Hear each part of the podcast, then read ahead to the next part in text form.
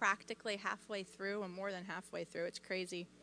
Tonight, we're going to talk about trust. And I'm going to ask you the first question Are we a people of trust in the Lord? When someone comes in the door of the church of Only Believe, do they see that? Do they sense that? Do the people we meet on the street, do they know that we are a people of trust in the Lord? The definition of trust in the dictionary is that we firmly believe in the reliability, the truth, the ability, the strength of someone. So, in relation to the Lord tonight, I ask do we believe that He is trustworthy?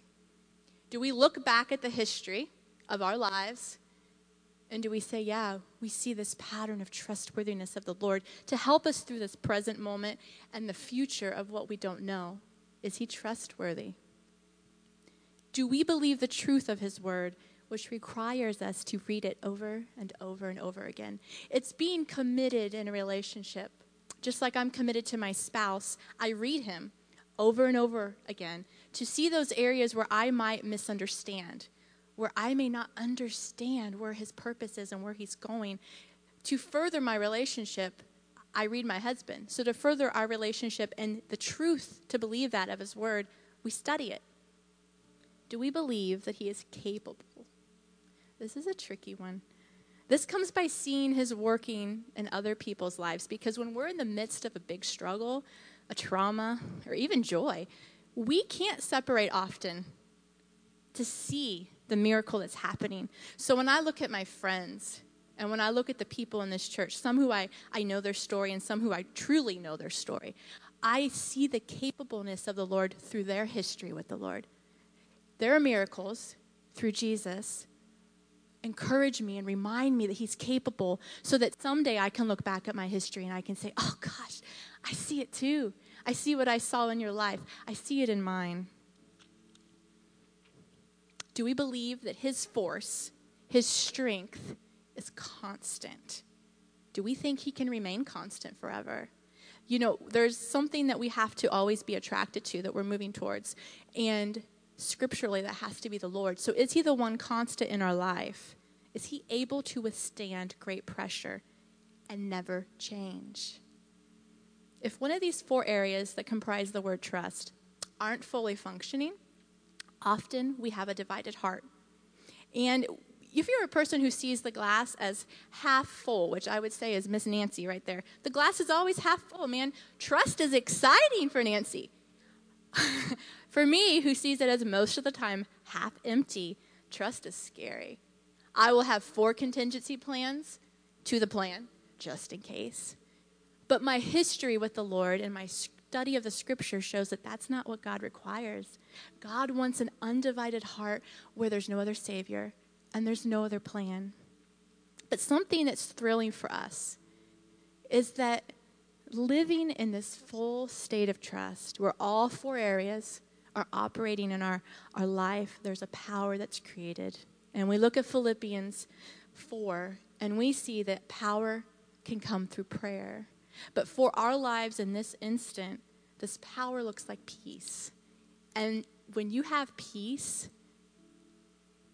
there's not a whole lot, no matter if death comes. There's not anything truly. Peace is a power from the Lord that can alter your belief in God. Things stay constant when we have peace. Our belief in the Lord stands firm. So, this power comes through prayer and the peace that surpasses understanding. You know, that understanding is actually what we can humanly, that's what it means in this passage, what we humanly can believe, what we can comprehend could happen.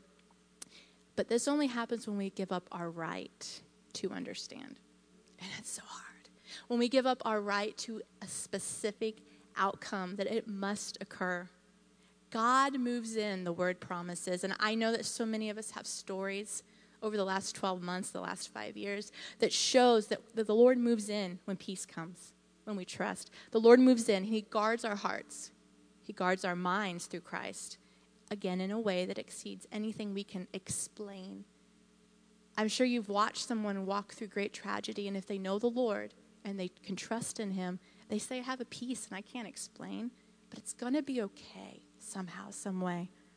we move into this harvest of trust that we have planted in Christ. Because when we choose to live in the peace that surpasses understanding, we're planting something. And in Galatians 6 7, it says, Don't be misled. God's justice is never mocked. What we plant, we harvest. And our harvest looks like confidence. This confidence is found in Psalm 27 13, and it says, I would have lost heart unless I'd believed or I had trusted that I would see the goodness of the Lord in the land of the living. Would have lost heart. Remember, the scripture says, in the land of the living. So they're not believing the scripture, David. He wasn't believing to see the goodness of the Lord in heaven. He was believing right now in the circumstance. So confidence has grown in trust in the Lord. This is a harvest in our lives from choosing to trust in Him. The outcome might have been different than we hoped, but we're rooted in something now that exceeds this. And we see it over and over in the New Testament, in the Old Testament. Is he good? Pastor Nicole touched on it last night, and she reminded my heart because I was having a hard moment. And she reminded me, my father is still good. He will always be good. Why? Because the scripture says that his mercy endures forever.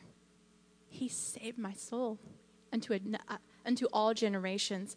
And so we believe that he is good always. In our house, we have these little notes all over the place. My husband put them up years ago. Sorry, there's a floaty. Put them up years ago. And there's four beliefs that we have of the Lord on these. And one of them says he is always good. And when he put that up, I years ago I was like, oh, never thought about that. Yeah, John. Yeah, yeah, okay. Yeah, he's always good. but when it gets really hard and it gets really sad, I have to go back and I have to stare at that and I have to remind myself this is what the scripture says. This is what I have chosen to believe because the scripture is completely true. This is God's character. He is still good. Still, still good. You know, you might have a misgiving about his goodness tonight. Maybe it's not apparent in your life right now. This is a reality as a human sometimes. But it might not be apparent, but it's still true. He saved your soul. So there is a goodness aspect that you can grab a hold of until you can start to see through the picture of what's happening in your life. I ask you to open the scripture tonight. If you're like, ah, I just can't quite say that, Hannah, I don't know. Because when you dive into trusting Him, His goodness becomes a bedrock to your faith. I'm sure you know somebody who you're like, man, there's something about their faith. Well, they believe He's always good always. As a human, we have moments of goodness. You know, Ashley could say, Yeah, Hannah, you're being pretty good. You're pretty good today. But in five days, she's like, Ooh, bad moment. And we all saw it, we all have it. But when it comes to the Father God, he can't have a bad moment. Scripturally, he never will because his character never changes. His faithfulness will endure for our lives, and that is why he's good. So, tonight, as we consider trust in God, I'll ask you to search your heart. Do you believe he's good? Is he trustworthy? Is the word always true? Is he capable? And this is a big one. Is his strength greater? Will he withstand all the pressures of what happened in our life, in the world? You know, if he is the one constant, we can look at that and we can say, when I pray, for someone to enter heaven, to get saved, or when I pray for somebody to be condemned because they have done me grave wrong, the Lord is still constant in his character because he allows free will. So there's this constant that I can continue to move to, and he doesn't choose to just wipe out all humanity before it's time. No, he chooses to be constant to what he's promised, which is not something I'm the best at as a human. As we pray tonight, can you honestly say he's full of goodness? Do you trust him in the hard situation you might be in right now? If you can't say yes to these two things, I ask you, is your heart divided? Is it unsettled in doubt? And in James 1, it says that don't expect an answer if your heart is in doubt. You know, lastly, to remind ourselves and myself, Psalm 27 8 says, and all of Scripture, many times it says, Come and talk to me. So if you need to question and ask and lay down what is happening in your heart because you want to believe He's good, then talk to Him.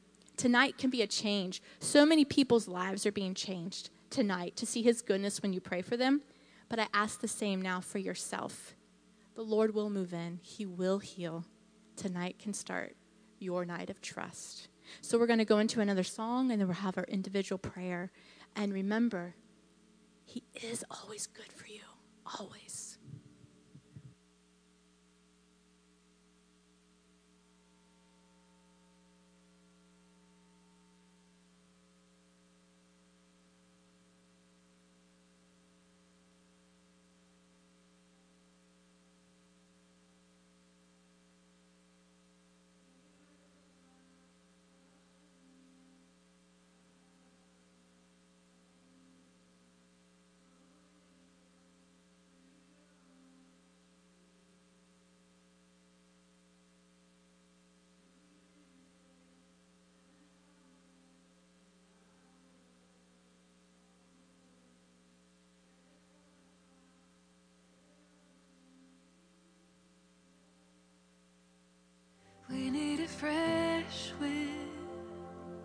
The fragrance of heaven.